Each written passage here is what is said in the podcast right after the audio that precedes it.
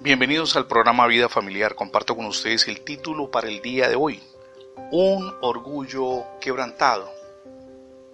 ¿Conoció usted antes de la pandemia del 2020 personas con posición económica y social relevante en su ciudad o tal vez en su trabajo? Llegó a ver su estado de orgullo y quizá autosuficiencia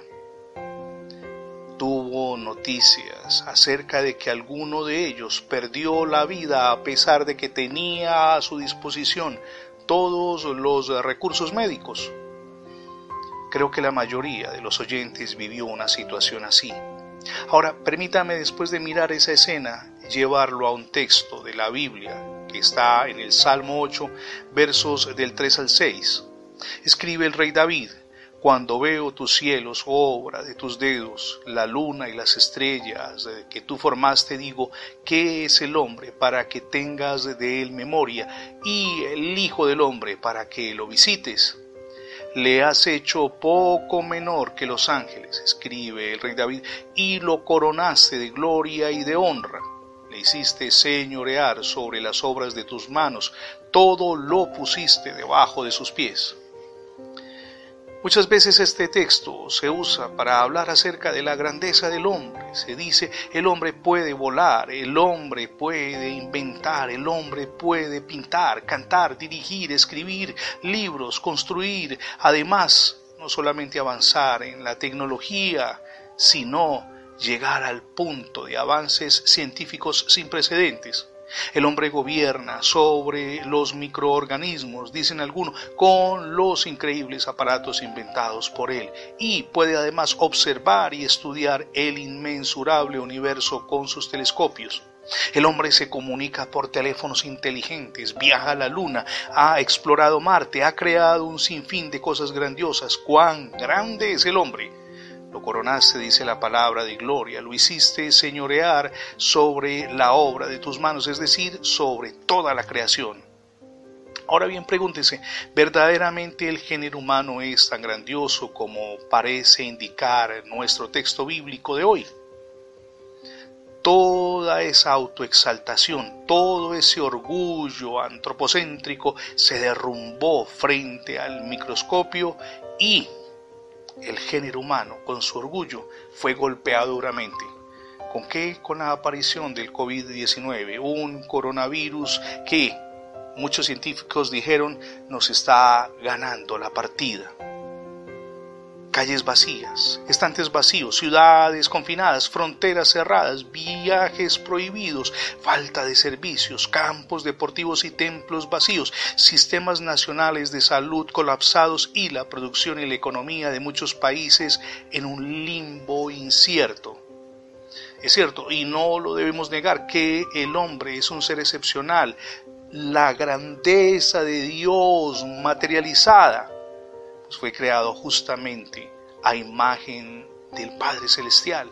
Pero el pecado le ha quitado gran parte de su perfección original y ahora ciertamente la mayor parte de la creación se escapa del control del género humano. En el Salmo 62.9 leemos, Por cierto, vanidad son los hijos de los hombres, mentira los hijos eh, del varón, pasándolos a todos igualmente en una balanza, serán menos que nada. Pero ¿cómo se puede entonces acomodar lo que dice el Salmo 8 que leímos al comienzo al momento que estamos viviendo de crisis y que, una vez superada gran parte de la situación, se ha visto reflejado en una economía que está en un punto crítico? El Nuevo Testamento nos da la luz cuando cita este pasaje en Primera de Corintios capítulo 15 versos del 25 al 28 y en Hebreos 2 del 6 al 9. En estos dos textos se especifica que Cristo es el hombre que por un breve tiempo fue menor a los ángeles para, después de vencer el pecado y la muerte, ser coronado de gloria y de honor Solamente el Señor Jesucristo tiene las respuestas y la salida a la crisis que vive el mundo, a la crisis política que viven los países, a la crisis que viven las personas. la gloriosa esperanza de aquellos que se humillan delante de Dios y creen en el Hijo del Hombre, en Jesucristo.